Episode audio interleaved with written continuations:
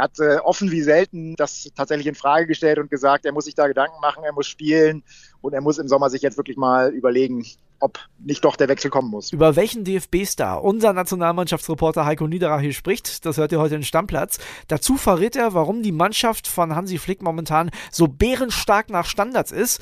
Außerdem hört ihr, wer das erste Kohleopfer von Felix Magath ist. Da muss jemand so richtig tief in die Tasche greifen.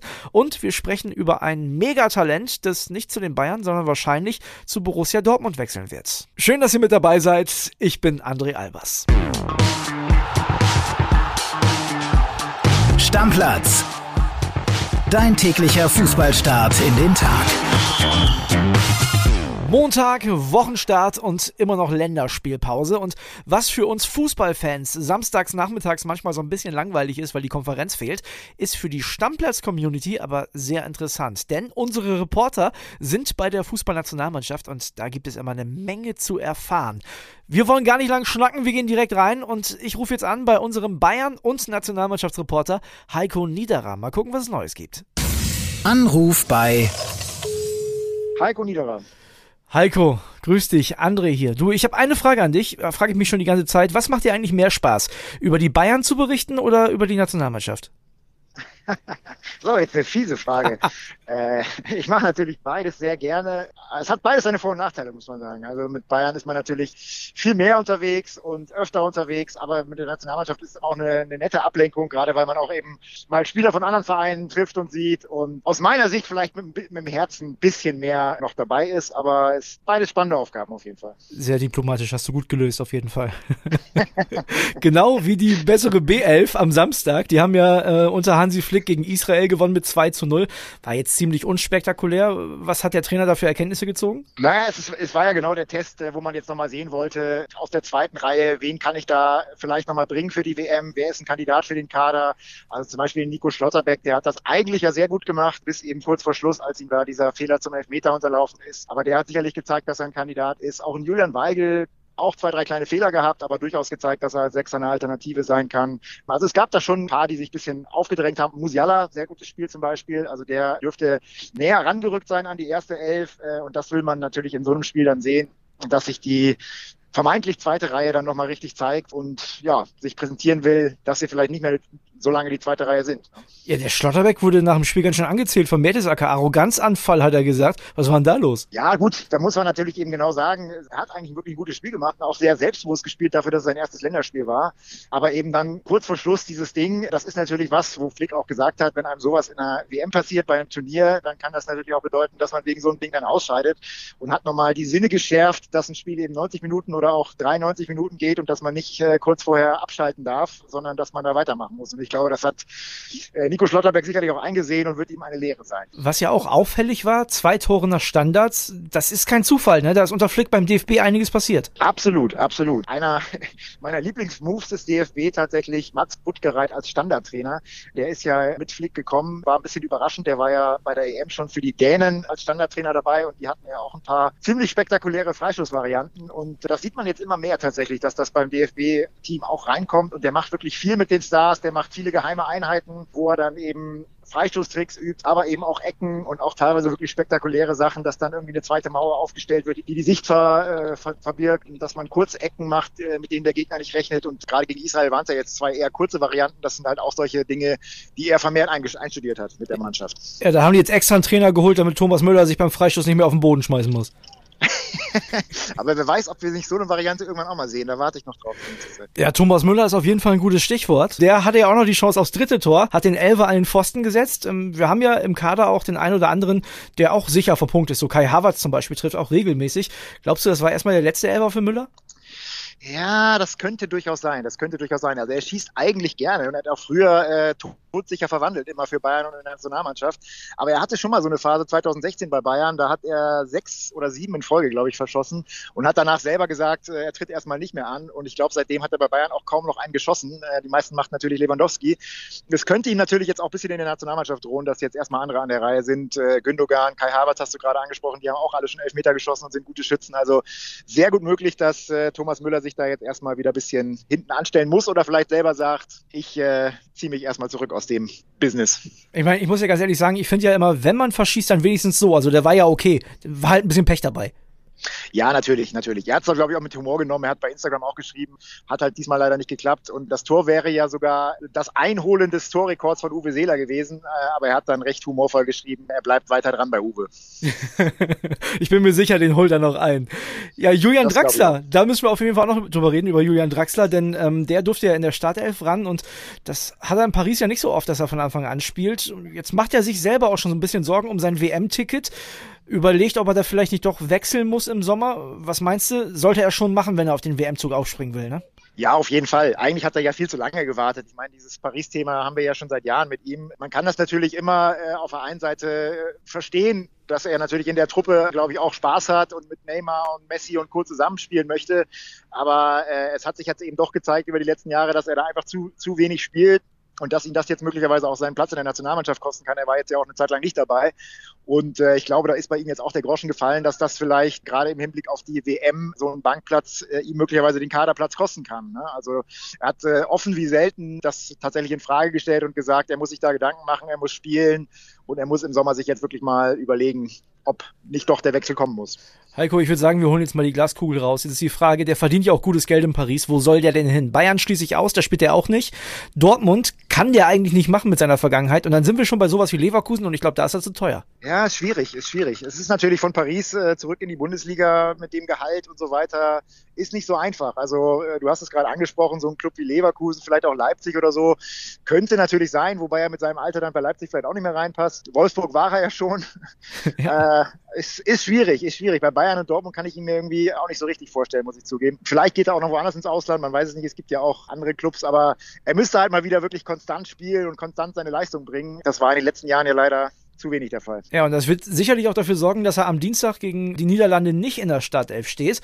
Bisher hat Hansi Flick ja acht seiner acht Spiele gewonnen. Jetzt wird es aber das erste Mal ernst, ne? Absolut, klar. Holland ist jetzt ein Gradmesser und auch ein erster Fingerzeig Richtung WM und Richtung WM-Startelf, weil ich glaube, in dem Spiel wird er sicherlich eine vermeintliche Top-Elf spielen lassen. Äh, jetzt mal ausgegrenzt die, die äh, verletzungsbedingt fehlen oder nicht dabei sind, wie, wie Kimmich, Süle. Aber da wird man schon sehr viel sehen, was dann auch vielleicht unsere WM-11 sein könnte. Und äh, dementsprechend ist das natürlich jetzt ein erster Härtetest und auch ein erster Top-Gegner, weil bisher waren die Gegner ja nicht aus der ersten Kategorie. Das muss man ganz klar sagen. Also ein erster richtiger Härtetest. Und in Zukunft könnte es für die Nationalmannschaft möglicherweise gar nicht so einfach sein, so eine richtig gute Top-Mannschaft auf den Platz zu stellen.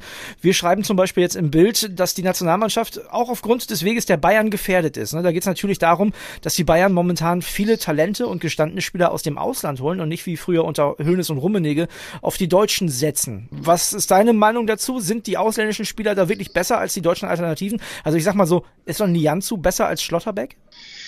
Ja, das ist halt, das ist bei Bayern natürlich die große Frage. Und da findet natürlich gerade auch so ein bisschen Philosophiewechsel statt. Früher hätte man immer gesagt, man setzt auf die deutschen Nationalspieler, aber man macht es ja auch noch. Man hat ja immer noch eine große Achse. Aber zum Beispiel in der Abwehr hat man, äh, wenn jetzt Süle zum BVB geht, bald keinen mehr erstmal, sei denn Ginter kommt.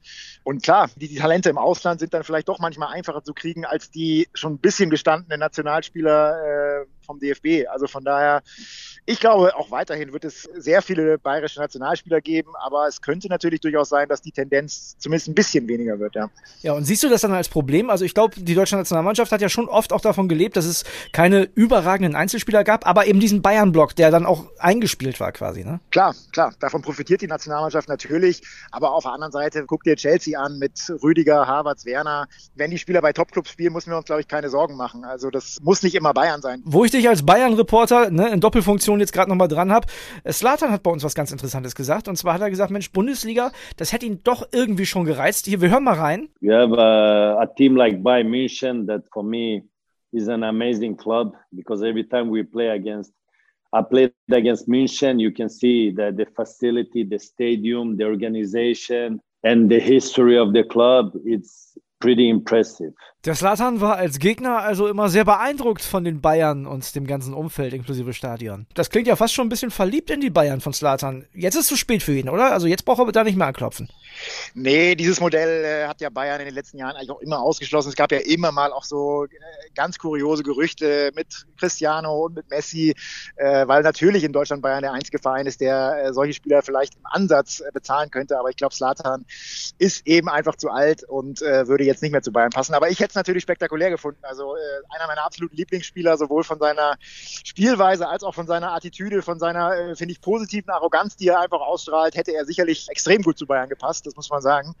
Und ich glaube, die Bundesliga ist tatsächlich auch die einzige Top-Liga, in der er noch nicht gespielt hat. Also er hätte damit quasi die Fünfe voll gemacht und wäre schon ein sehr spektakulärer Wechsel gewesen, wenn man ihn noch mal in Deutschland gesehen hätte. Hätte mich persönlich sehr gefreut, muss ich zugeben. Also ich bin mir sicher, der würde sich das noch zutrauen.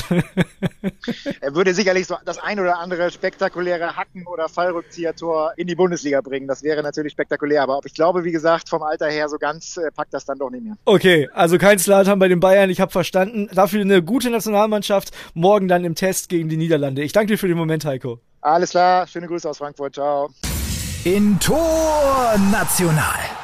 Und da bleiben wir bei den Fußball-Länderspielen vom Wochenende. Am Samstagabend gab es ein richtig großes Highlight in Amsterdam in der Johann Cruyff Arena.